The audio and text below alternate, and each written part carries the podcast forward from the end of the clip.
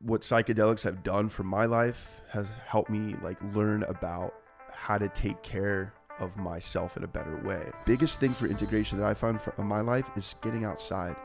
You know, getting outside, moving your body, being with the na- natural elements of the earth, hmm and just listening. Microdosing on some some alien. I think that Medicine? could, that's that's this is this will be the next new frontier of psychedelic medicine is Yeah. alien medicine.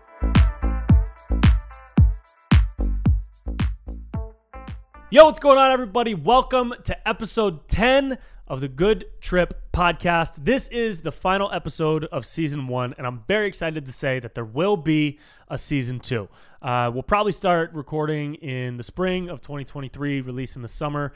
But I appreciate all y'all for taking this ride and taking this journey and listening to these conversations because they have been amazing. I, I have learned so, so much and connected with some amazing people that I hope you feel a connection to as well. And today's episode is no different because my guy, my boy, Mikey Pauker, stops by the show. Mikey is an incredible musician uh, who I recently met and has a depth of experience in ayahuasca ceremonies and and other um, medicines and, uh, and and practices. And we had a great time talking about his experiences with ayahuasca uh, and other psychedelics as they relate to his growth, both personally and his evolution as an artist and a creator, um, and also some some really incredible reflections on the different intentions that he's put into different ceremonies and, and different psychedelic experiences and how he's integrated those intentions post ceremony into his everyday life.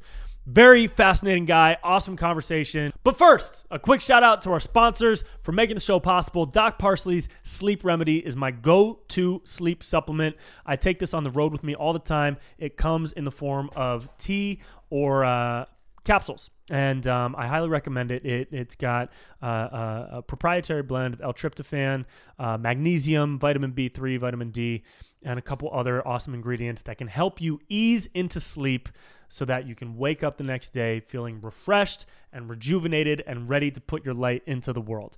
Check out docparsley.com slash Brent to learn more about how you can optimize your sleep. And quick shout out to Odyssey Elixir. I love Odyssey Elixir because it gives me clean, focused energy without any of the anxiety or jitters that I get sometimes from coffee or other energy drinks.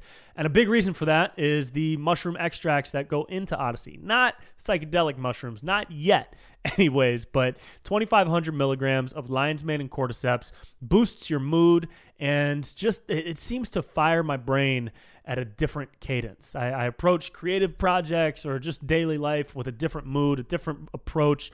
Um, and the uh, caffeine is 85 milligrams from green tea, so it's uh, it's a different. Uh, more fluid and and uh, focused energy than you'll get from um, other forms of caffeine and other energy drinks. Check out odysseyelixir.com. Also available to order on Amazon. Uh, and go to odysseyelixir.com and find them in the store and go pull them off the shelf. Um, and if you ever need to meditate, you can also use Odyssey as a meditation uh, point of focus because it's got Metatron's cube right there on the front. How dope is that? You can stare at it right now and just trip out a little bit and then come back to life and live the rest of your life with clean, focused energy. Shout out to Odyssey. And with that, please enjoy this uninterrupted trip with my good buddy, Mikey Pauker. Dude, I love your music. Oh, thank you. so much. I was so listening to it on my whole drive back here. Oh, you were? Yeah. Great. Yeah. I was vibing out. All right. Yeah. It was really cool. I'm glad so, you liked it. where are you from? We've only met once. So this is like, this Oh, is yeah. really cool. We have so many mutual friends Yeah. like Nate and everybody. Right. Um, so I'm stoked to have you on. But I'm, I'm just, you know, we'll, get into all the fun stuff. Uh, Okay. But I guess first, where are you from, bro? Where are you from? So, so I'm originally from. where does Mikey Pauker hail All from? right. I'm from Laguna Niguel, Mm-hmm. just an hour south of here. Um, yeah, I grew up, went to you know high school in uh, Aliso Viejo, California, which Mhm. is an hour south, and yeah, spent a lot of my time in Orange County as a child. You know, And you're So- still down there now. well, I moved back. You moved back. Okay, yeah, cool. I moved back in 2021. I'm trying to wait. Is that correct? Yeah, about yeah 2021. I actually moved back because I was dating uh, a woman that um, brought me down to be closer to her and actually introduced me to a, a community where uh, we drink ayahuasca. Cool. So um, I moved back. Not casually, I assume. uh, no, You're not just putting down shots on Thursdays. No, it's like it's it's deep. Yeah, they're like a Yeah. they're technically um, I think like a legal church. Awesome. Um, so yeah, so I moved back to do that, and yeah, I I never I didn't I didn't leave ever since. I mean, it's been really nice to be back. Also, you know, to be closer to my family. Cool. You know, they're getting older, so I just wanted to. Yeah. It's like you don't know, like one moment they could be gone. Yeah. You How how how long ago uh, was it that you started getting integrated into that ayahuasca community? then, yeah, 2021. Twenty one. So it's yeah. been a couple years. Yeah, it's been a couple years working with grandmother, Mhm. um, and you know, uh, the community. It's uh, it's really special. Um, you know, I, I actually never thought that.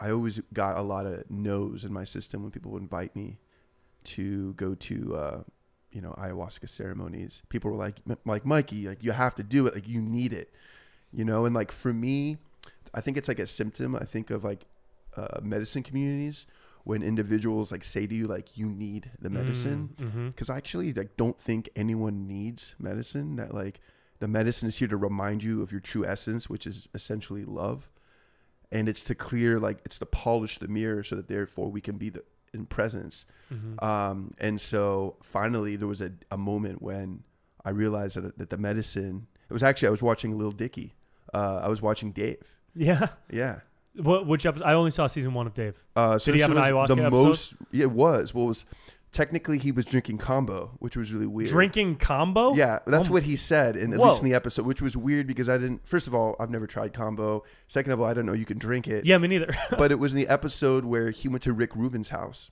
mm. Did you see this episode? No. No. so no. we went to Rick Rubin's house because he's like uh, has all this writer's block, and it's a very spiritual, auspicious uh, show. And he showed up, and you know he's trying to find Rick, and he meets you know Rick's assistant who takes him on a spiritual walk, and he's like, "What am I doing here?" And all this stuff is happening, and then he essentially he they give him this kambo to drink, and he drinks. He's like, "What is this?"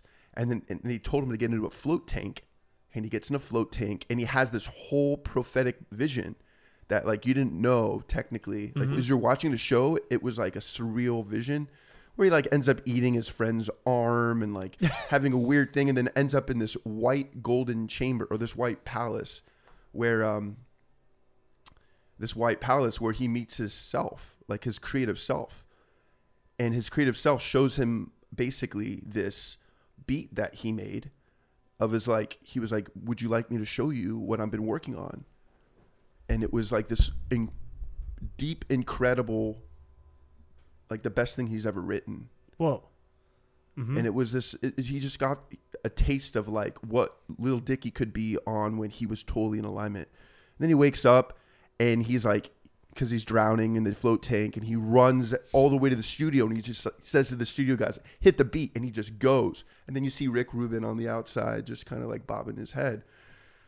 And literally right after the episode, I was like,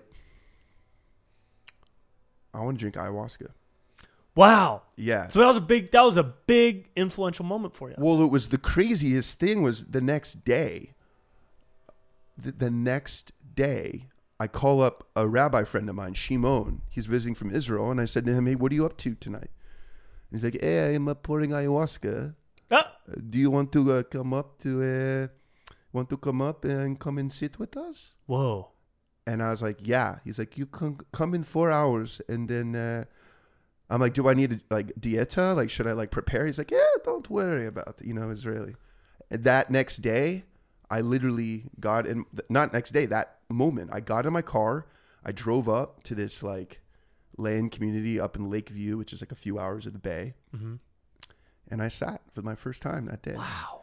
Yeah, What a wildly fast Yeah. turn of events. right. That's Right. really cool. So Yeah. I mean, it it must have really called you. Was was it. Witnessing the representation of this creative arc that Dave had in the show that really spoke to you as an artist and gave you that motivation to seek it out?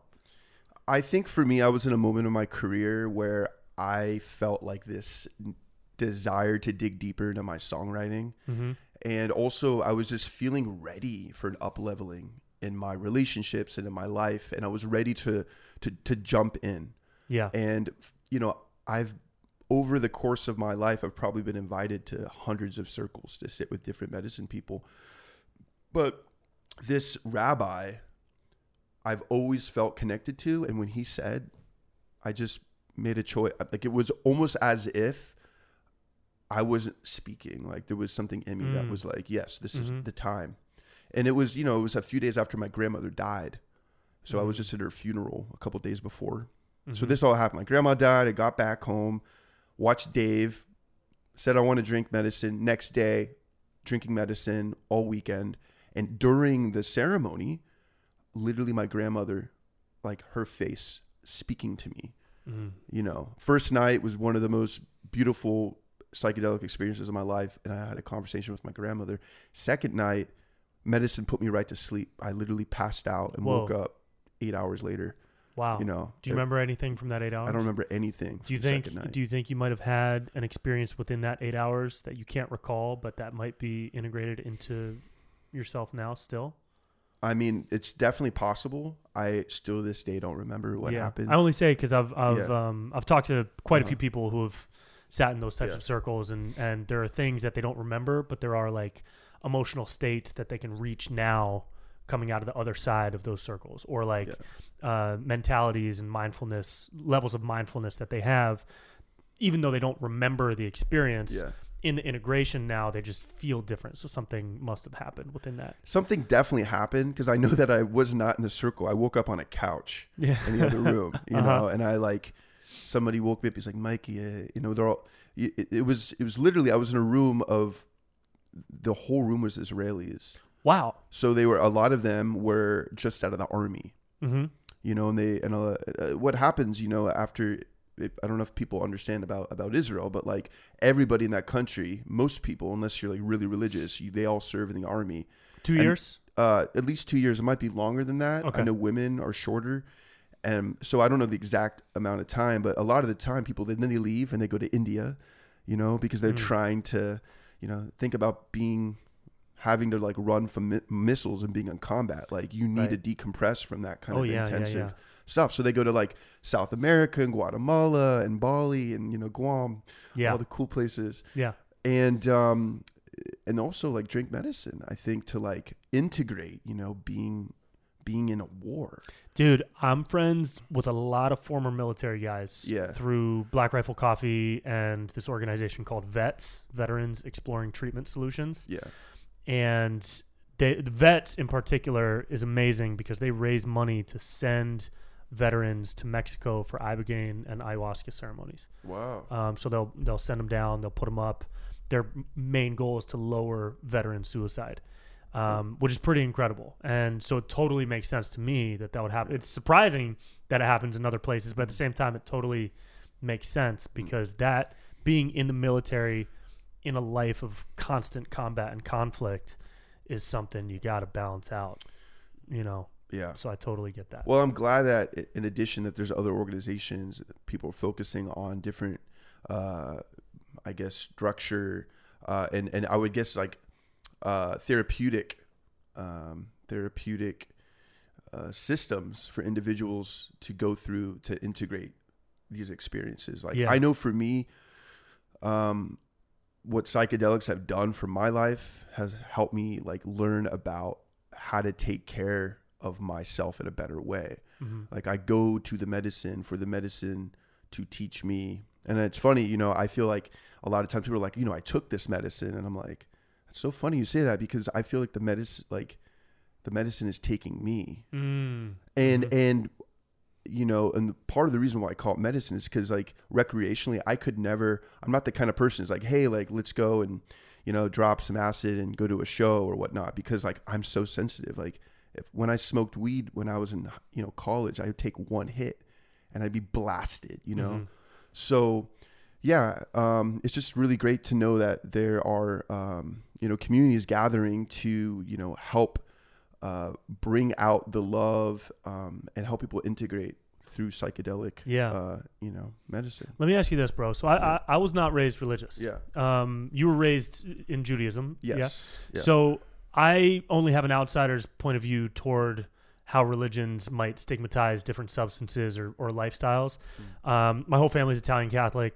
very traditionally Italian Catholic until my mom, who's basically a hippie, Yeah. and raised me in a similar manner. But uh, I know for Catholics and Christians, a lot of drug use is just drug use. Like there is not really medicine. That term isn't really used as liberally as people like us might use it.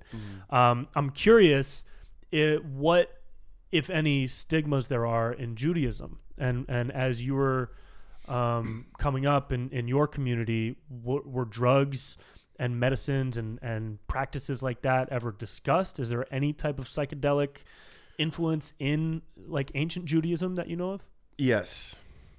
Cool. There's a lot. So in ancient Judaism, yes, there uh, psychedelics are uh, were integrated into the day to day experience of worshiping Jewish people.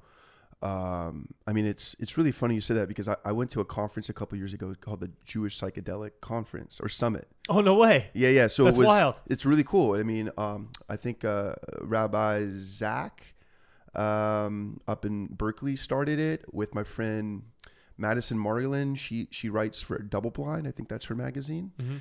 Uh, and so what it is, it's essentially a summit, people coming together who are rabbis and educators, but also like um, historians and uh, like these are these are deep. These, these people are like really deep into the uh, history of how psychedelics have been involved in Judaism. One of the things that I've uh, come to find out that was pretty trippy that I didn't know was that in the Holy of Holies, which is like in Jerusalem, where we would have the first and second temple, inside the Holy of the Holies, which is like where the, the priests would go in, the Kohanim would go in and they'd make animal sacrifices on this fire. First of all, they had a fire that never went out. It would say H2 Tal- Talmid. It was this fire that was ultimately always burning on the altar. And you know, I don't know if you ever go to like sacred music festivals where, you, where they would Yeah, have yeah. a fire. Yeah, yeah. Sacred but talk, fire. Yeah. think about the sacred fire going on for years. Wow. And these priests coming in and they're offering, uh, you know, different spices, right? Mhm. Uh, cedar, tobacco, cannabis, copal, like all the things, you, all the Yep. all of our community talks about. But I'm talking about like free form herbs. You know, it wasn't yet they were really using resins, but we're talking Mm, about okay. bringing these in, making offerings on the fire, praying to Creator, putting it on the smoke, taking the you know animal sacrifices, putting them on the altar, and then what that in the chamber, what that does is it brings the prayer up to Creator, and then in there, in addition, were the Levites. So Levite, the the the root of the word Levite is the word lev, and what is lev? Lev means heart, like devotion. And so those were the people, and it's for some reason they all had red hair, Oh, really? and they were all musicians. Uh-huh. My mother was a, as, as a Levi, Levi, but my father was a, as a Yisrael. So it's an interesting thing. Um, I'm not technically a Levite, but I, I- I think that's why I became a musician because I came from her family. Um, but what the reason I'm bringing this up is the center of the chamber was constructed with acacia wood. So acacia wood grows indigenously in Judea, Samaria, Judea, uh, aka Israel. So that's the Jews are from Judea, which is Mhm. the place where that's from. And what grows what grew there was acacia wood, acacia trees, and the main compound in acacia wood is DMT. Mm. So they would burn the hallway, hotbox it with Whoa. DMT, Whoa. and then they would pray to Creator. So in the holy of holies, that the Jewish people, so the Jewish people, we always face the east. If you're in North America, if you're in India, maybe you'd face the the west. But everyone's facing towards this temple where they say the the prophecy is that in the time of the Moshiach, the time of you know the the apocalyptic time, that there will be some human. It's like this this Christian conspiracy, this not conspiracy, this Christian uh, idea as well that like you know they think Jesus is going to come back. Well, we're talking about this this idea of a human being or maybe a consciousness. I think of it as a consciousness, hmm but they say that uh, the same place where the, that those temples have been, there's going to be a creation of another temple. But in the center of that, in the center of our chamber of worship, is DMT. Whoa. Whoa. So this is something that So, like yeah, yeah. most Jewish people don't even know about, but I learned about it from some archaeologists that found proof of this. And would it would it happen ceremonially or would it be tip like kind of regular? I mean, everything was ceremonious. Like the whole thing was a ceremony happening nonstop on the altar. Like I don't oh, know. Oh, so it, it was somewhat nonstop, it's like, always? continuous. the Okay. entire chamber was was was they were burning acacia. Wow, Yeah, yeah. So it's a hell of a hot box, dude. Yeah, I mean, it's I mean, can you imagine getting lost in the chamber? You walk through there, you're like, "Hey, where's the bathroom?" Oh, whoa, hello, I mean- God. I've never had bufo. I've never tried bufo. Me neither. I've never, but you know, I hear it's like for me, it, you know, that's I hear it's fifteen to twenty. It could be twenty, maybe to an hour. I don't know of how long Mm-hmm. it is. I hear it's like a rocket ship. But uh, could you imagine, like your job is to go in and make offerings and somehow remember what you're there to do, Whoa, but you're on, you're you literally have consumed rooms of DMT. the like, spirit molecule. so, yeah, I don't know. I don't know how these people did it. that's nuts. Yeah. Um, that's wild. Uh, so growing up, um, did when did you first have an interest in like altering the way that you think? Did did that come at an early age? Did you feel any spiritual connection to source or the universe or anything like that? Um, It was mostly through Star Wars. Nice. Yeah, really. Hell yeah, I'm, I mean, being honest, dude. Mine was through Harry Potter. Yeah, I really. swear- yeah, yeah, And yeah. which all the all the whole series. It was, it or- was the series. I mean, Harry Potter, as, as silly as it sounds, it's dead true. Um, was one of the biggest creative inspirations for me as a kid because I was Yeah. I was always a writer. I was always a reader. I've read the whole series at least five times. Wow. Um, but it was always like such a source of what could be possible in this physical realm. Could people actually fly around? Could people actually evaporate from one place if you really concentrate on moving your physical matter from here to East Asia? Right. Could you actually do it? Could you actually embed magic? And obviously, I mean, n- no, according to the phys- laws of physics as we know them now.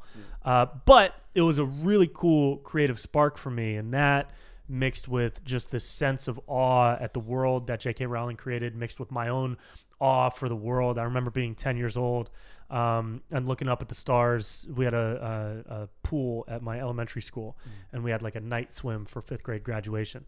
And I was on this floaty looking up at the stars, and I floated off by myself. All the kids were playing, and their voices just drowned out.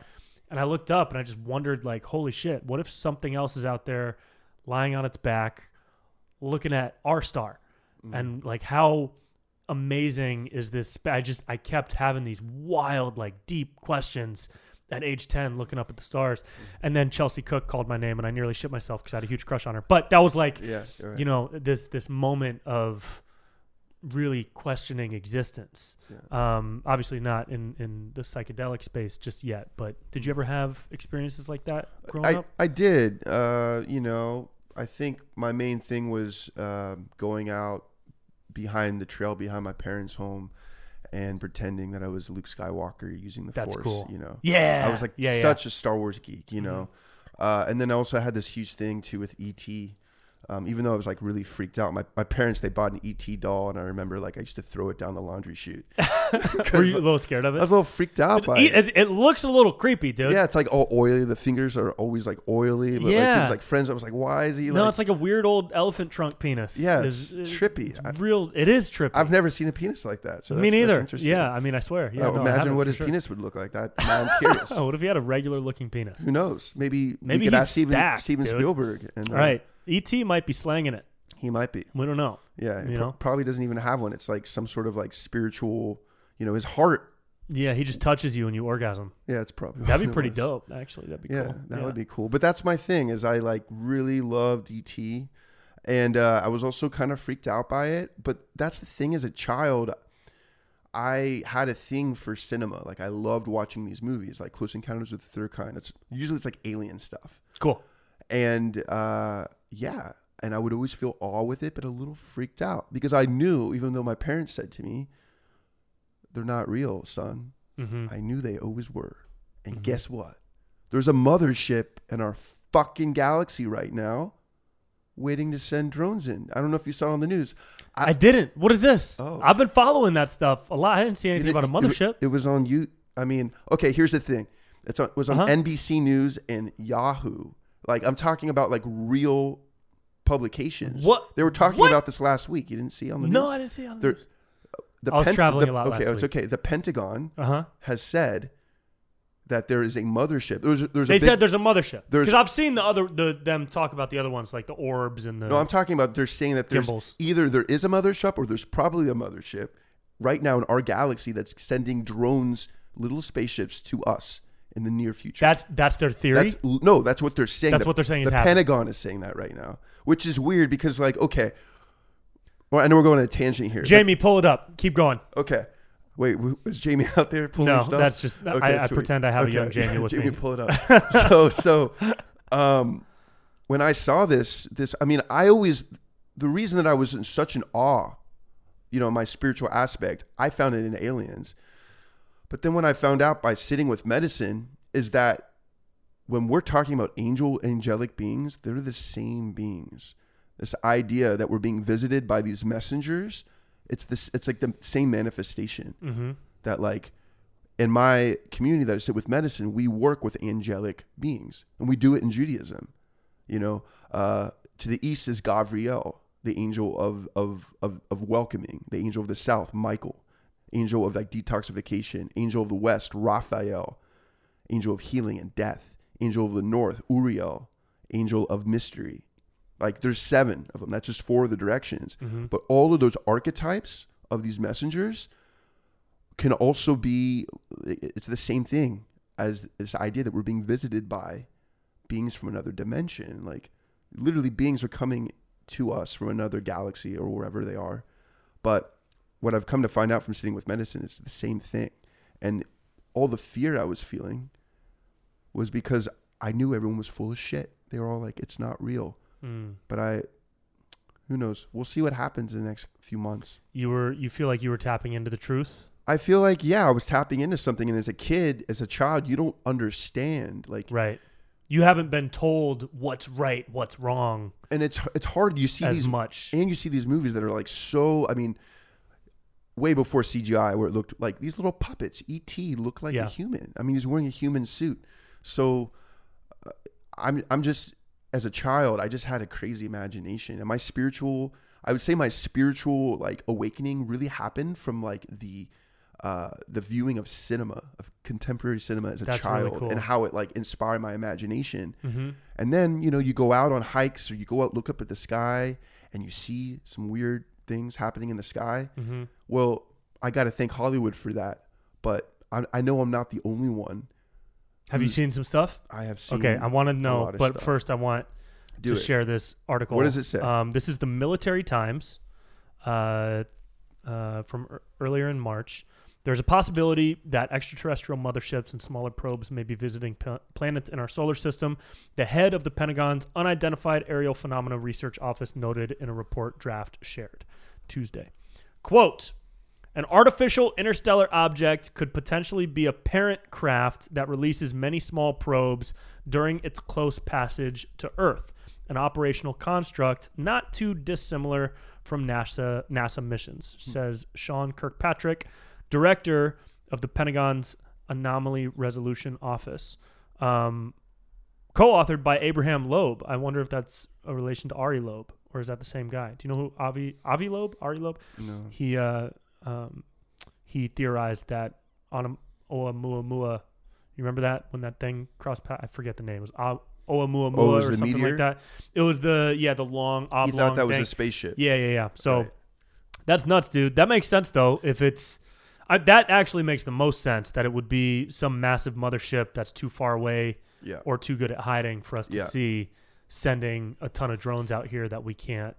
Um, Well, it's interesting because when well. I read the article, I read it on a few different things. Some say there's a potentiality, and some of the articles saying Mm-hmm. Say it's absolute. It's actually yeah, fact. Yeah, So, but regardless that we're having this conversation, yeah, I mean that's a miracle in itself. dude, for sure. that it's like it's permeated it's it's it's pe- excuse me it's penetrated uh our mainstream narrative that these conversations are actually happening now uh, i find that just like it's almost like a, a movie in itself like a sci-fi yeah, it's a trip. uh, trip so What what have you what have you seen personally?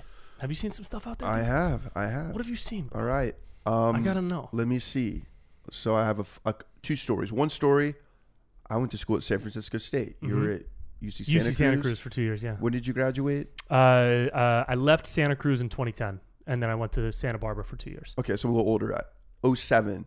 07 high school or 07 college? 07 college. Okay, cool. Okay, SF State. But I think it was 06. 06, I'm driving home late at night to go visit my family down here.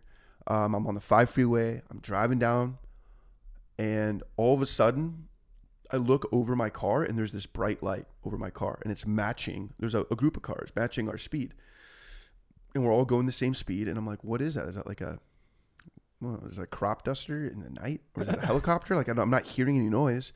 So what I do is I get to the back of the cars and I go to the right and I just start slowing down and then I literally watch this orb of light beat right over the cars, and it just and then it stops in the middle of the highway Whoa. and I'm sitting there and I'm like, well, I, I'm I, I didn't eat any edibles obviously 'cause I'm driving Yeah. you know? And i'm i'm looking at this light. I'm like okay well what? No joke. I see it do this it goes to the right side of the road. I've never first of all seen any object do something like that. Mhm. and then to the left and then just like streak in the sky gone What? completely gone Did it make a sound? Was it making any type of no recognizable noises Sound? No nothing. noises. no noises nothing Is crazy. yeah so here's the thing is like No noises is nuts. yeah i'm not the kind of an individual that usually sees things Yeah. like that's not like my gift Yeah. I I have friends that see auras and all those kinds of things. Mhm. Like I've only seen in my life spaceship, these kinds of things multiple times. Or I've been like the other time, Vision Quest, uh, Passover. I'm going there next week to be there to, to help with Shabbat. Cool. So next, uh, I usually go every year out to the desert, Mojave Desert.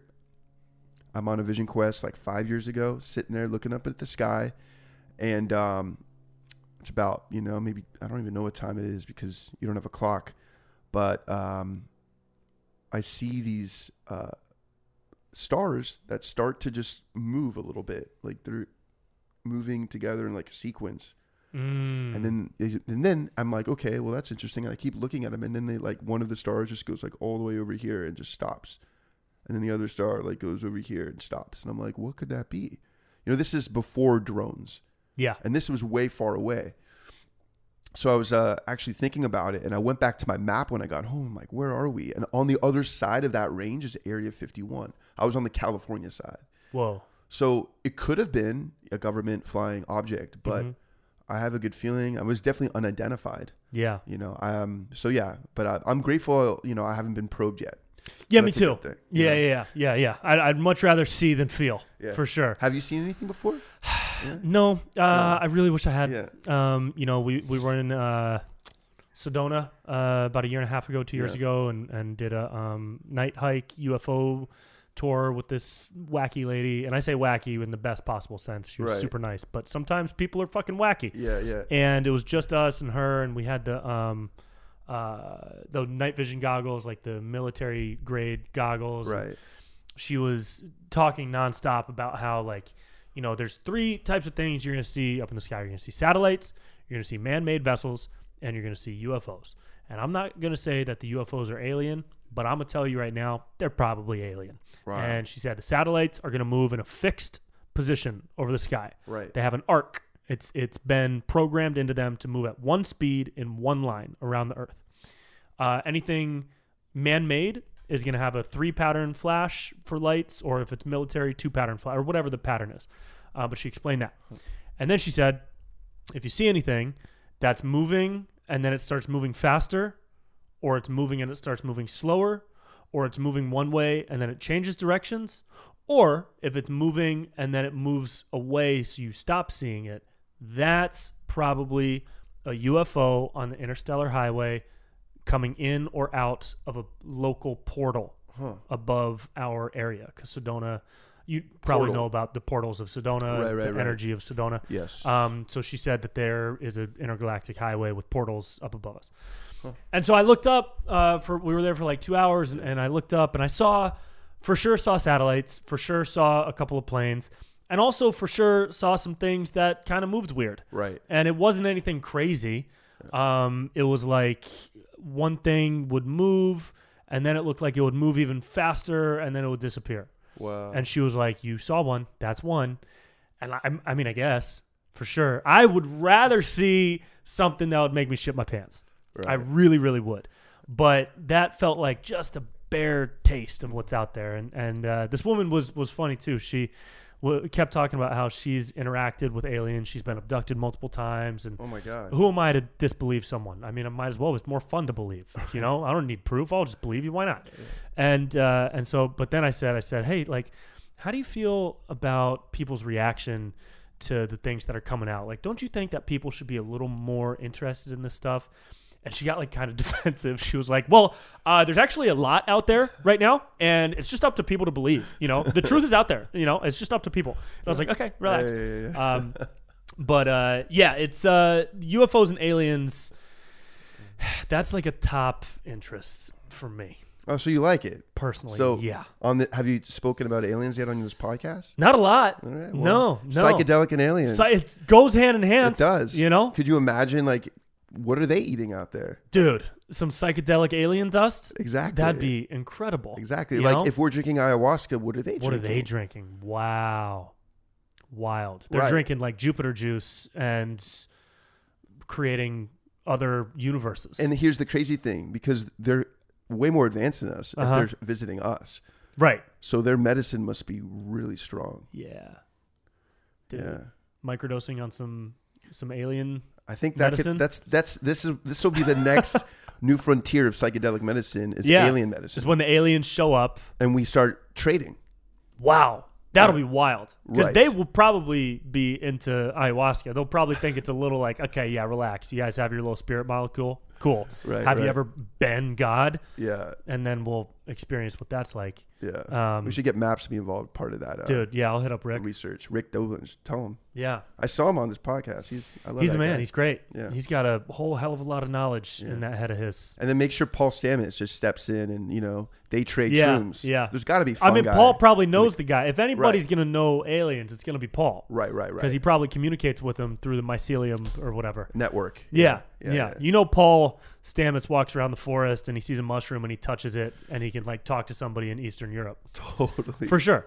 I love Paul. Um, so cool. So I want to I want to go back to uh, we'll talk about more alien stuff for sure. But I'm I'm curious. You said you first started getting involved in this ayahuasca community in 2021. Um, that is post Lil Dicky experience. Uh, and then leading up to that first ayahuasca session that you had, that first ceremony that you had, um, had you been an avid psychedelic user? What what was your experience leading up to that?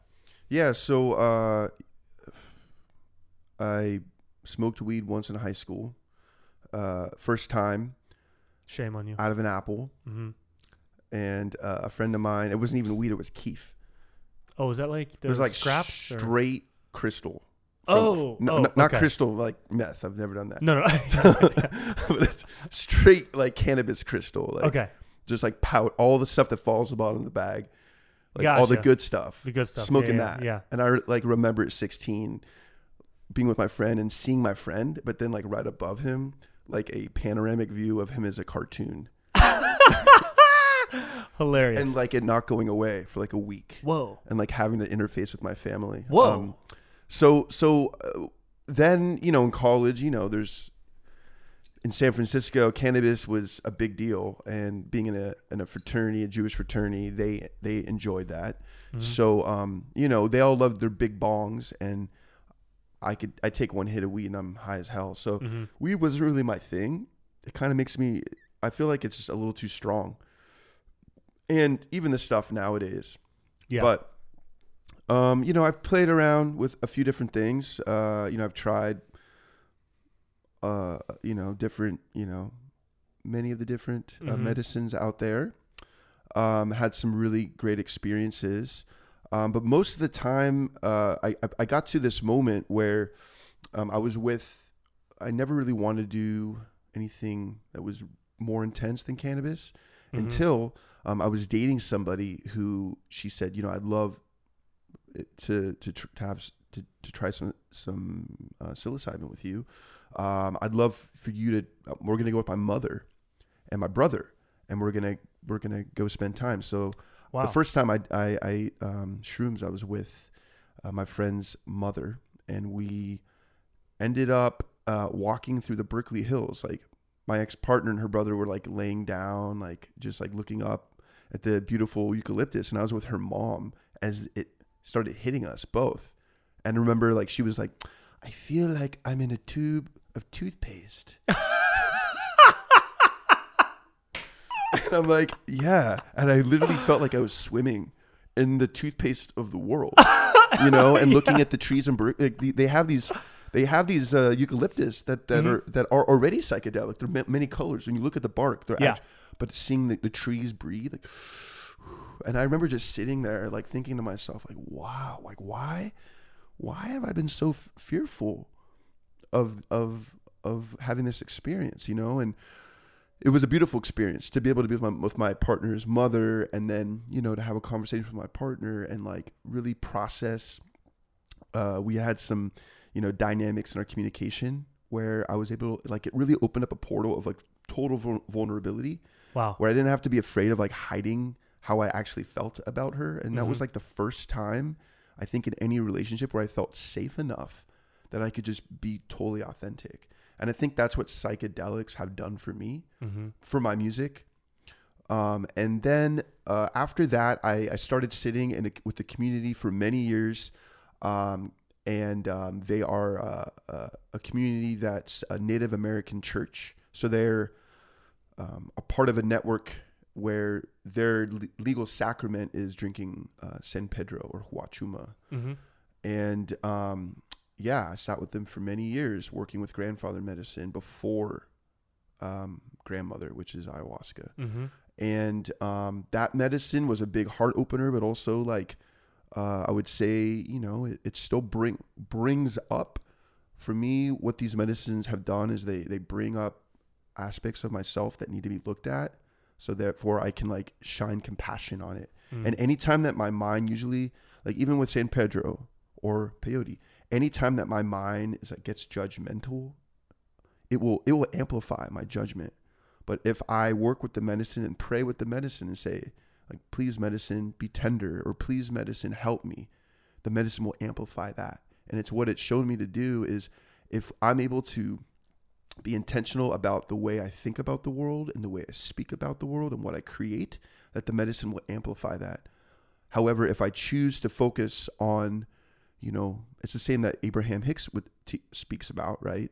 This idea that if you speak about the law of attraction, you're going to manifest that. So um, that's what the medicine has done. And and when I and I've sat in these ceremonies, um, what I really enjoy about working with working and praying with these medicines is it's a way to to get deeper into my prayer.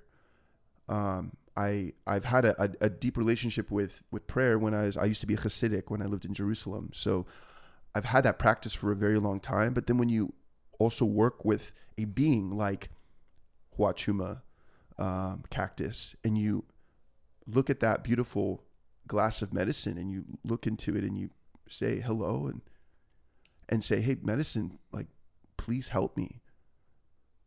Please help me. Please, like, I'm so grateful for my life and you know, I'm struggling with depression and I'm struggling with, you know, thinking that nobody like I, I, I want a partner or you know nobody understands me i feel misunderstood and like help me like love myself better please medicine please when you really pray this medicine is going to bring you that and Mm. that's really what medicine is, has shown me in my life is that um, even without the medicine by asking for help there's something magical in that like creator is going to help you if you believe in creator Mm-hmm. not everybody believes in creator but when we can ask for support these medicines amplify the the word for it to manifest into reality And is is that a lesson that you take in the integration period after the experience? Like how how do you how do you take that experience and then integrate it into your life on a consistent basis post medicine experience? yeah so honestly that's like the biggest thing is Yeah. obviously integration and um you know i'm actually i'm taking a pretty significant break right now because I, um, you know, we sit in these set, these ceremonies and like your whole life has changed. Like, at least that's my experience. So we have to, we need time to live and to allow that that experience to settle. Uh, and so for me, what that looks like is, uh, you know, I try to wake up. You know, I wake up every day, God willing. I'm, I'm still here. Um, try to meditate. You know, put on this great app. It's called Insight Timer. I don't know if anyone's seen it. It's awesome. You could listen to the sound of the river for 15 minutes and just close your eyes. You know, um, I do the um, the artist's way where I'll open up and I'll do like three pages of, of of free writing just to get my thoughts and my heart on the page and um and then I dive in. I wrap tefillin, which is um it's a Jewish prayer practice, and I pr- sing and I chant and I move my body. Cool. Uh, and then I get to work, you know, on a good day. Uh, maybe one of maybe on on one of those days I won't be able to do any of that. I'm gonna have a cup of coffee. hmm But the biggest thing for integration that I found for, in my life is getting outside. You know, getting outside, moving your body, being with the na- natural elements of the earth, hmm and just listening. You know, um, and I have found that like sometimes you could sit in a ceremony and then feel maybe your your prayer that you asked for hasn't been answered but i find that in the moving of your body and being outside that like uh the right answer will show up that clarity will be uh, manifest but we just have to give ourselves time um, and i think that's like the biggest part and like one of the, the the hardest issues about the psychedelia movement is that i see just so many people and I'm not trying to have judgment around it, but people sit in ceremony after ceremony after ceremony. And it's like, okay, well, that's great. And you're going to get the healing that you're going to get. But if we're not taking that experience and constantly journaling about it and having inquiry mm. without medicine in our body, Right. then what is the point? Taking the things that you experienced during the ceremony itself Yeah. and constantly reflecting on them in your day to day life. hundred percent reflecting and and and and doing whatever it is that whatever those pr- practices are that allow you to do that. Right, Everybody's different, Right. and sitting with medicine isn't for everybody. Mm-hmm. I don't think that everyone should. I think it's like finding if if when it comes to medicine, I find in in my life is that when I was ready, I was ready. And it wasn't about finding the right teacher. My right teacher isn't your right teacher, Mhm. but it's about you using your intuition and being like, yes. So if you're like a human being who's on the edge and you're feeling like, hey, like, I just, I don't feel like I'm a yes, then don't fucking do it. Mm-hmm. Like, please do yourself a favor because there's probably a reason. There's a lot of practitioners out there that aren't doing it with clear intention. There's light magic and there's dark magic. right. You were into Harry Potter. Yeah. There was an evil wizard Mm-hmm. and there was a wizard of light. There was the shadow world of magic and there was the light world. Right. Yeah. So we got to be really careful with who we're sitting with and really like pay attention to if we're not in resonance. I know you like that that Mhm. funny word. If we're not in resonance, then it's not for you. Yeah. Find something else. Yeah. Totally. I love that, dude. In in these um, ceremonies that you did, both with grandfather medicine and grandmother medicine, Mm. did you typically always have a very specific intention going into ceremony? Or did you ever say, my intention is actually not to have an intention? What was kind of the ratio there and the different approaches that you had going into those ceremonies? Yeah, well, uh, gratefully the the communities I've been a part of, they always like they they put a lot of priority on the intention of it, Mm-hmm. uh, and they really do ask you to show up with a question. Um, and yes, I usually have shown up with a question. There's been a couple ceremonies where I'm just like, "Give me my healing, please help me." Um, but usually, what has happened at the end of one of those ceremonies is I got exactly the opposite of what I asked for. That the medicine didn't actually give me an instant healing. Mm-hmm. And I don't think there ever will be this idea that like medicine will heal you, but medicine will help you remember that you heal yourself. Mm. Yeah, I like that. You know, I mean, I, I, I don't know. I mean, I think that's what these medicines are here to do. They're here to help us remember. Yeah, I mean, you you hear stories of people doing an ayahuasca ceremony and then uh, never smoking cigarettes again or Right. never drinking alcohol again. yeah, the catalyst might have been the ceremony, but it still takes the individual day to day work Yeah. to make sure that you're that that intention is being satisfied, Yeah. being met. So, uh, music wise, um, what's what's new with you in music?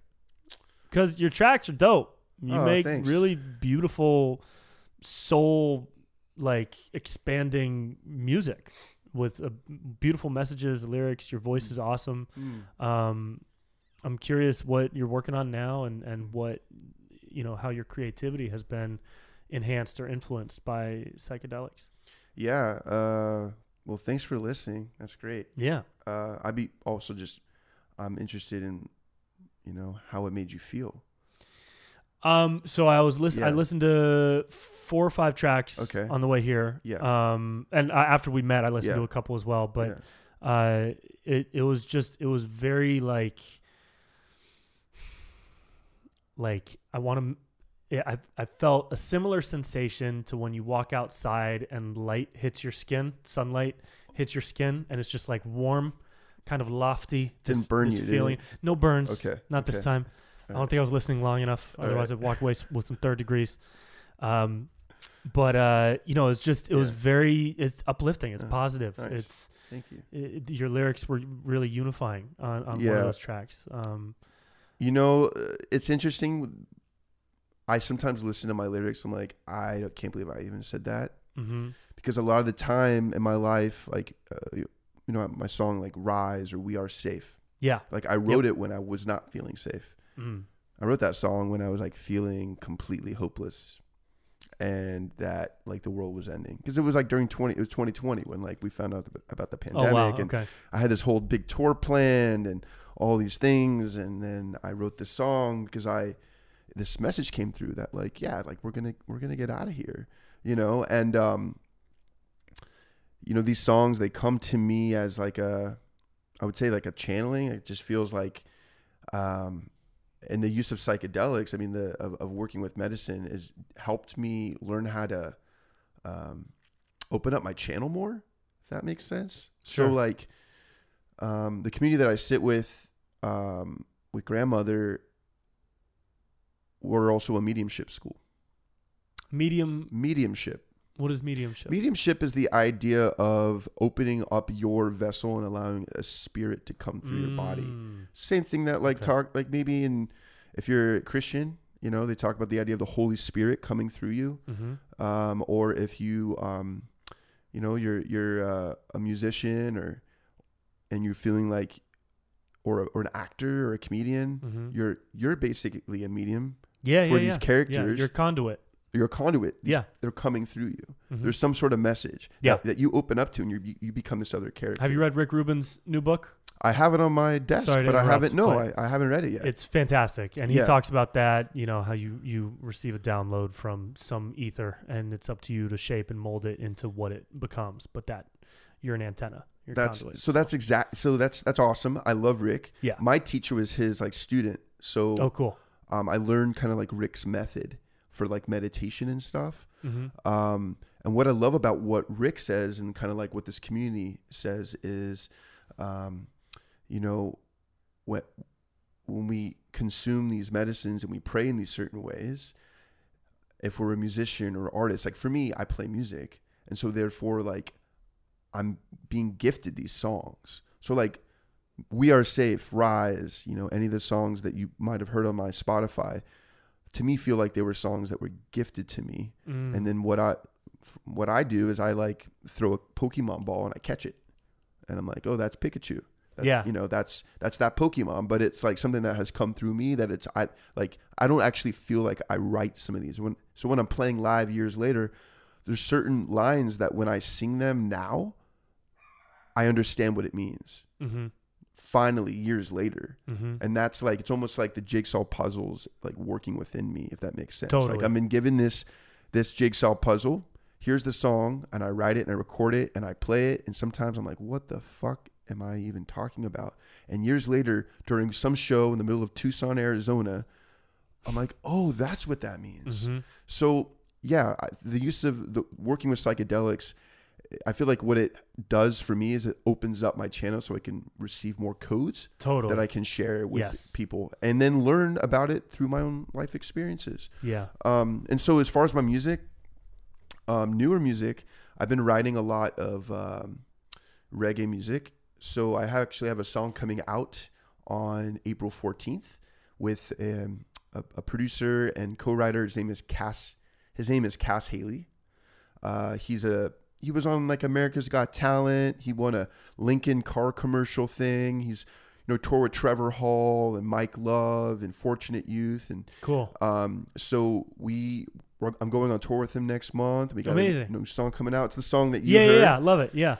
uh, "Heartbreak in Paradise," and then uh, this other song called "Optimistic." It's all about medicine. It's all about mediumship, and it's about living uh, like a mystic who's a positive mystic. And uh, so I have a lot of new reggae coming out, and then also I'm working on um, actually Hebrew chant record, No way. like going even deeper into my Jewish music. yeah. Um, but yeah, it's gonna be like a world fusion reggae Hebrew Aramaic record, like all Hebrew, all Aramaic, and That's really cool. yeah. So that's you know, I sat in a grandma ceremony like uh, I don't know six months ago or something like that, and this ceremony was specifically an interfaith.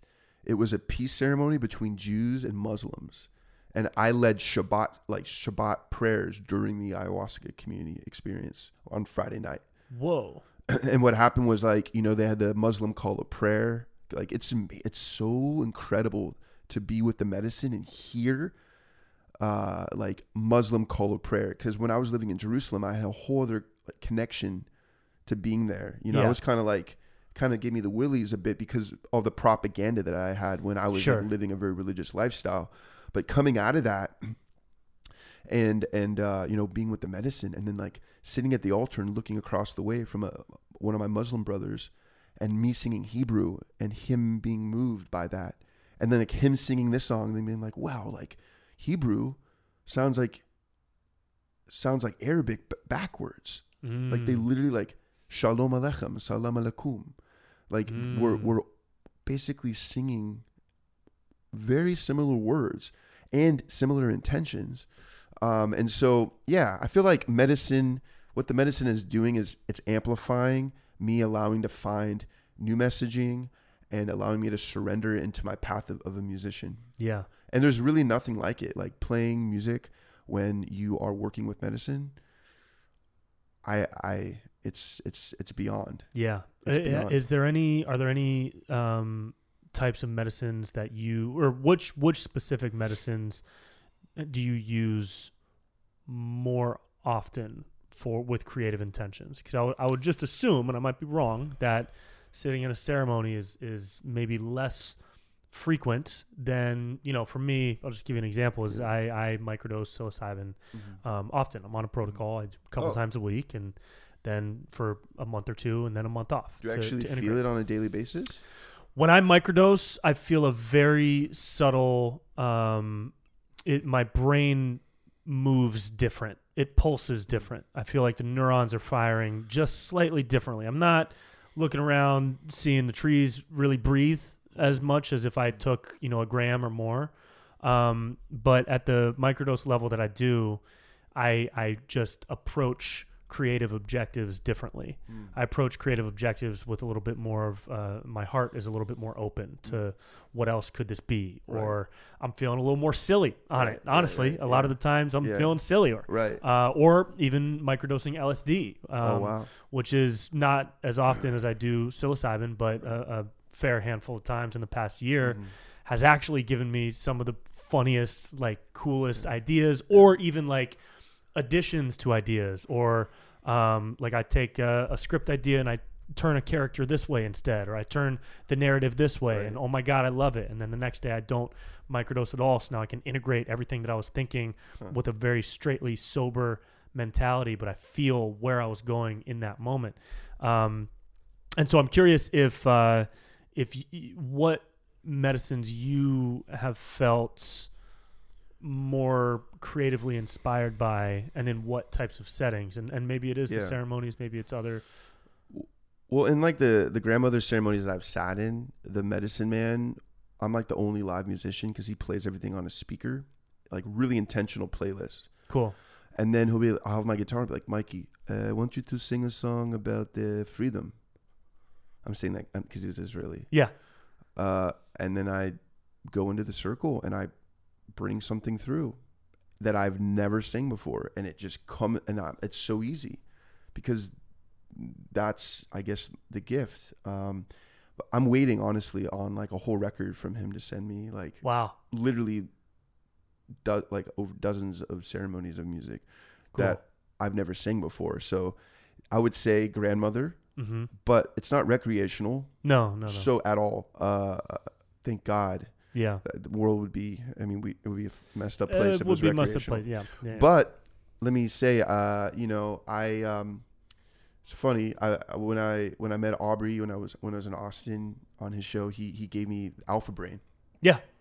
It's uh this nootropic stuff Mhm. actually makes a big difference. it for me. does. I like it. I really like Alpha Yeah, Brain. yeah. So uh, I would say that has been really helpful for creativity. And then also once in a while, once in a while, smoke a uh, you know a vape, like a hit of weed. Oh, and cool. I blast off. yeah. yeah. I mean, I- You're pretty sensitive to it, huh? Very sensitive, especially this new Cool. shit that they're smoking. I- That is honestly, I shit's strong, dude. I can only smoke if I'm gonna sit down and watch a movie. I don't smoke around other people. You'll never see me smoke at a festival or a party. Yeah. It's only here and then movie. You ever tried freestyling though, with a little bit of weed, like No. freestyle rapping? No, but It's that would so be much, fun. So much fun. I would do that with you. Okay, let's do it. Okay, cool. Yeah, that'd be rad. Yeah, I would love that. Yeah, the uh, uh, psychedelics for creativity is, I mean, that's my biggest focus as of now, and and you know everybody's experiences with psychedelics evolve, and uh, in this current chapter, it's been. Um, it's been how can I expand my creative mind to allow more to come in and put more out. And Right. sometimes I'll put on a wig and I'll just improvise in the mirror. Really? You know, I'll get real silly. Oh yeah, dude. If you were here on a day to day basis, you think I had problems, which I probably do. yeah. But they're good, Yeah, problems, You know good what I mean? problems, Yeah, yeah, Um, so yeah, the the psilocybin has been a huge influence for me for the past couple of years, and Yeah. that's that's the medicine I've been most connected to. Um, so that's cool. yeah. That's awesome, dude. What else is going on for you music wise outside of the psychedelic space? So you, you got the album or the the track coming out. Yeah, so I got a track coming out on the 14th of April. Mm-hmm. Uh, another one in May. I'm gonna be heading um, on the road this weekend to uh, perform in San Diego at Trilogy Cool. uh, with this other artist. Through she does stuff with High Vibe, Sierra Marin. She's an amazing looping artist. Awesome. Uh, so yeah, I got it. It's called the Optimistic Tour. mm-hmm. So uh, after that, I'm headed out for three dates with Cas Haley in April. We got um, well next week Passover in the desert, then uh, the High Vibe pre-party here on the 23rd at Mystic Manor. Oh, awesome. Yeah, yeah, yeah. so yeah. I'm gonna yeah, with Brandon. with Murillo and Brandon. Murillo, that's my Uh, guy. He made a couple tracks for me that I play live. Oh really? Yeah, yeah. Oh man, Yeah, he's awesome. He is so good. Uh, and then Cas Haley, uh, Front Range tour in Colorado. So we're playing a Boulder, uh, Greeley, and Pueblo, uh, April 28, 29, 30. Then uh, I'm headed over to High Vibe Fest where I'll be with you. Yep. Uh, that'll be fun. You know, Equanimous and all the good stuff. Uh, and then I'm doing Harbin, the post part, the after party for High Vibe. Yeah, yeah. So if yeah. you're all at like, the hot spring, yeah. we'll come to the hot spring and, Yeah, yeah. and soak. And then uh, same thing, a soak party with Marya Stark coming up. So yeah, that's what's going on there. And then you know I launched this record label called Beautiful Way Records, which is an imprint of Equanimous's or Nate's uh, record label. So uh, yeah, we just released a brand new track with Marya Stark on Friday cool. called "Keep the Light On." And if y'all don't know her, check her out. She's um she's in a, a band called Starling Arrow with uh, Rising Appalachia and Ayla Nereo and Tina Malia. It's like it's like a best of you know uh, female groups. So Amazing. I'm just spending a lot of my time just like supporting other artists as well and Very just trying cool. to like bring up the genre of devotional artists to give them more exposure. So Amazing. yeah, yeah, yeah, Super cool, dude. yeah, man. That's awesome. Uh, as we near the end here, I have a couple of fun questions that I'd, I'd love to wrap it up with. Let's do it. All right. So I want to start with, Yeah. um, you know, for me, the, I remember the first time I did LSD was with our homie Nate, All right. and it was a lot, and it was in the best way. was it a hit? It was a full tap. Wow, that's The lot. first time, That's yeah. a lot. It was a lot. It was really fun. Yeah. It was a lot. And I remember laughing harder than I've ever laughed in my entire life. Like everything was hilarious. Do you have a moment or a story where you were interacting with a psychedelic substance and it was just silly or you thought you applied a metaphor to something that was just so wildly insane or just like do you have what's what's like a really happy maybe trippy crazy moment that you've had? Because we've we've covered a lot of very heartfelt amazingly growth and and evolutionary um energies that you've experienced with different medicines So you want something a little more? i'm uh, curious yeah yeah yeah. do you have any Yeah. what what's what's an experience for you that's been that just like made you laugh your ass off or um you know really been like a silly almost cliche if there has been one and if not i have a tab of acid in my closet that we can do Oh, that's great. no. um, I think it was like the first time. It was like one of the first times I tried acid. Uh, I was at a party at my friend. Uh, it was his like 40th birthday, and there were 70 of us at all had a hit. all 70 Yeah, what yeah. It was for. It was actually. whoa They said the batch was from Terence McKenna. Uh, it was like really strong stuff. yeah, yeah, yeah. Um, what was I? It was so funny because as it started hitting, I there was a pool in the backyard, and I was like, it's just getting so fucking hot. Like I am, I'm melting. I'm melting. Uh, and I just started taking off my clothes, and I just like jumped in the pool, and I was just like, just I was like felt like I was sweating while I was in the pool. Whoa. And I just remember just com- like just like pretending like I was a dolphin, like, jumping through the water, and then everyone started jumping in. It was like it was like that moment. in- 70 in, like- dolphins it was like that moment in uh, Almost Famous, you know, where it's like, Oh, I'm yeah, yeah, a golden yeah. god. yeah, It makes sense he wanted to jump into the freaking pool. Everybody was jumping in the pool, and I was just like, we are all laughing, having the time of our life. Uh-huh. Because it was like, yeah, like, wow, we're all having, we, we all had a hit of acid. We feel like we're frying brains, and we're, and no wonder everyone wants to get in the water. That's so I remember for me, that was hilarious. that's really funny um, yeah, that was Yeah. one of those moments. That's awesome. Right on. Okay, if um I'm going to name uh a couple different medicines and I would love to hear what type of music or which artist or handful uh, that you would listen to while experiencing this medicine or you would recommend while All right. experiencing. You ready? All right, let's do it. Uh, we'll start with marijuana. How about weed? If you're high. Um, Bon Iver. Cool.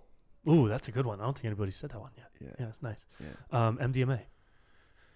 MDMA. What do you love hearing when you're on MDMA? It might change from time to time, I know, depending on the setting, etc. But Oh man, I'm just gonna I'm just gonna say Equanimous. oh, cool. Yeah, yeah, yeah, yeah. yeah. yeah. That Well, makes sense. I mean Molly. Molly, yeah, yeah. Because I've yeah. never tried ecstasy, but definitely, Uh, yeah, because ecstasy is different. There's a big yeah, difference. yeah, yeah, yeah, yeah, yeah. yeah. I would say Equanimous. Awesome. Yeah, it's just Yeah. like bliss out. Yeah. Ecstasy would be like, you know, are we going to a rave? What's, what's Yeah, happening? yeah, that would be that's like- not for me. I don't Yeah. know what that would be. Stay away from pressed pills. Okay. Yeah. Um, uh, psilocybin mushrooms. Oh. Um. Yaima.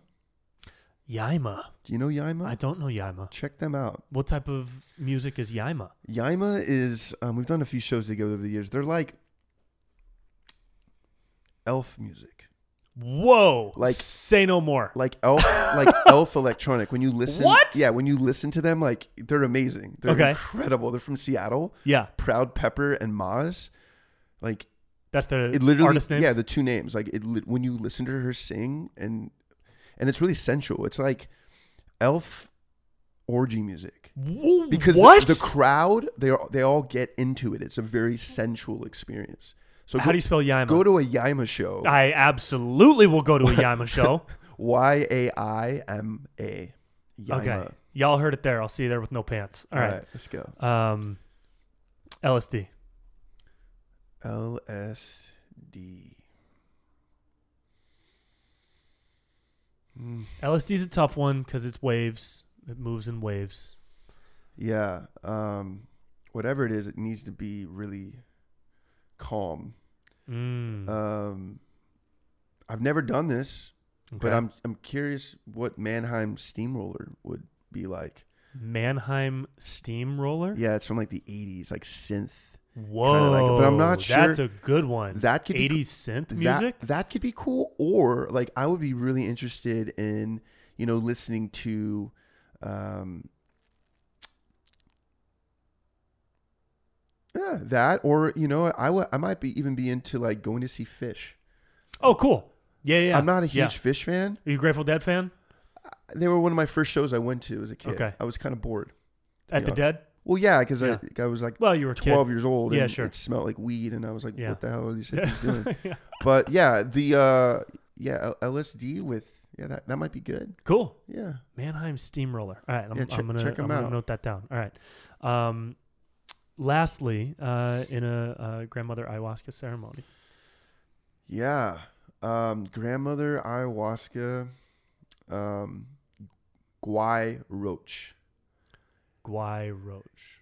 G W A I R O C H. It's this woman out of Sweden Okay. and she sings like uh kind of like I know that Nate was talking about like light like light language. Yeah. She sings like light language Whoa. and um That's it's trip. really trippy stuff Mhm. and you know in in these ceremonies we call them icaros which are these like out of South America these specific indigenous prayers that indigenous people are singing that like are playing with the energies in the room and listening to her like you're totally getting impacted by that so Mm. it's really cool. You know, either Gu- Guayroach or I would even say, you know, um, you know, wow, I'm just it's so crazy that like I love music. Mm-hmm. Let me think here. I did put you on the spot. I know. Okay, ayahuasca. I think it would be really cool to listen to um Porangui. I was just gonna ask if Yeah. Porangui would be on your list. Well, he is just because I've Yeah. had many experiences, but like I'm talking about Porangui without the remixing, just when Yeah, he's yeah, playing his flutes straight- and whatnot, but like with the chacapas and whatnot. Dude, that night Nate and I um, did LSD. We stumbled on Porangui. I don't know if either Oh. of us knew who he was prior to that night. We totally stumbled on him, and it was just sixty people lying down, and this dude playing a flute, and there was somebody with a harp, and then somebody else with a little tongue drum, and I was like, "What the? F- are those even instruments? What's happening here?" yeah, And as soon as we got close enough to hear, we were in for like two hours. and It was Wow. beautiful. It yeah, was he's amazing. he's one of the most talented musicians. And, Yeah. you know, and he and at the same time, you know, he grew up in Brazil, knowing the indigenous ways, and Yeah. you know, he's one of the most authentic people out there as a human. But in the way of what he's up to, like he's what what he's actually doing is medicine ceremony Yeah. without medicine. So yeah. I just got a lot of respect for that guy. Yeah. Yeah. Yep. Big fan. Um, okay. Lastly, just to get slightly political as we get on out of here. Um, The if- indictment. the indictment. What do you think? Who did you vote for? Um, Let's go there. if uh, you had the power to pass an executive order Yeah. saying that any presidential candidate would be required to have some type of psychedelic medicine experience in order to run for office. What would that experience look like? What medicines do you think presidential hopeful? Because to me, all these motherfuckers need something. It might be different shit. They already, they probably already have been. I don't know. But there's but we're talking about light magic and dark magic magic, right? hmm So don't be so sure that they haven't. with the way some of them act. I'm serious. Okay. Like, come on. You don't think that Trump has had some sort of psychedelic experiences, maybe guided by someone with maybe some. I don't know. I mean, the guy's like basically like a sacred clown He is. in society. Like, he's Uh-huh. here to piss people off. That's a medicine in itself. okay. You know what I mean? Sure, But it- sure. you're okay. asking, you're okay. asking what would the, what would the Okay. process look like? But yeah, yeah. I think the whole world would do great if everyone took psychedelics. But yeah. I don't know. I mean, I think it would be kind of fun to. To lead a country, because when you're in a position where you're at the head of the free world, 330 million people are are in your um, protection, under your law, under your final word. Yeah, That's massive. I think that it should be up to their choice Okay. of what it is, uh, and then hopefully they're with their family, they're with their Mhm. parents if they're still alive, they're with their children, and it's a um, a conversation. Like they, they go on their own experiences where they, they have the medicine and maybe they work with a facilitator, and then about like after they've integrated, they sit with their family Yeah. and they just sit in the same room and maybe not have a conversation, but just be together. Mm-hmm. Um, it's amazing the power of the proximity of people we love in those spaces. I Yeah. would just be really interested to see, you know, like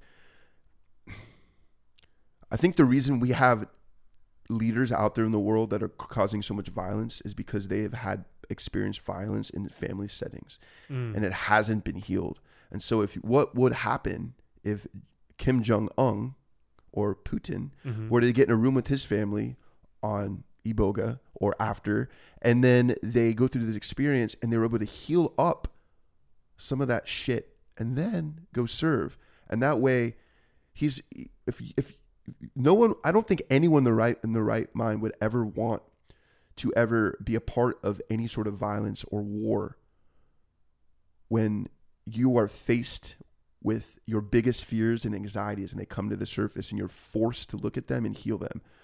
Like there's no way a person like Putin or Trump or Netanyahu or you know any leader who maybe has uh I mean I wouldn't say specifically Netanyahu I would talk about Kim Jong Un but any leader who is actively trying to you know wipe a whole other people off the face of the earth. Like Putin's trying to wipe off the Ukrainian people and he's I don't think the guy's interested in peaceful solution. I think the guy is triggered and he's got a lot of trauma and he and he needs to work on it I just imagine that if he were to sit in his family container and work on himself that he wouldn't be I think there wouldn't be a war anymore Mhm. personally Yeah. I mean, I used to think back in the day when I did Landmark Forum, I was like, because I was like way into gung ho into Landmark. I was like, we got to get the whole world to do Landmark Forum. Imagine what that would be like.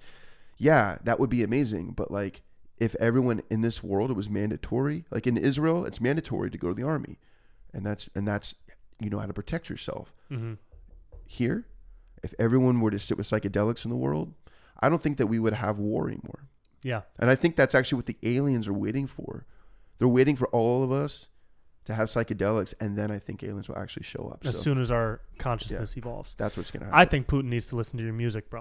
All right, let's do it. That's step one. I'm gonna go do a concert. For Putin. Where can people find you online, bro? uh, check out my website, MikeyPauker.com. It's um, M I K E Y P A U K E R. Um, also, go to Beautiful Way Records. Um, and yeah, I'm on Spotify. I'm on all that stuff. You know, Instagram. Follow me, and you know, if anything you want to reach out, I'm pretty accessible. So reach out, email me, and thanks so much for having me on your show, my Bro, big- thanks for being big down. fan. dude. I'm a big Hell fan yeah. of you. I love you, dog. I love Hell you yeah. too. See you, everybody.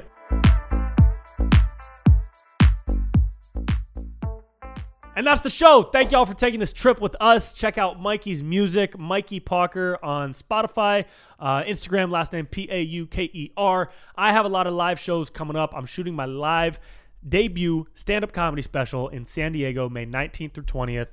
I'm also doing the Irvine Improv. If you're listening to this on the day it releases, April 10th, the improv show in Irvine, California is in three days, April 13th uh, followed by an LA show on the 21st, UC Santa Barbara on the 22nd, and then in May, I'm out at High Vibe Fest on Sunday, May 7th, Pasadena Ice House on May 12th. believe that's a Friday, and uh, the huge shows out in San Diego, May 19th through 20th. All tickets and info is at brentpella.com slash shows. And keep up with the Good Trip podcast everywhere because I'm going to be putting out clips every week uh, until the end of time, honestly. And this trip is going to last forever. It's a good one. And I can't wait for season two. I appreciate y'all. I love y'all. Go have a beautiful day and drink more water because you're probably dehydrated. Peace.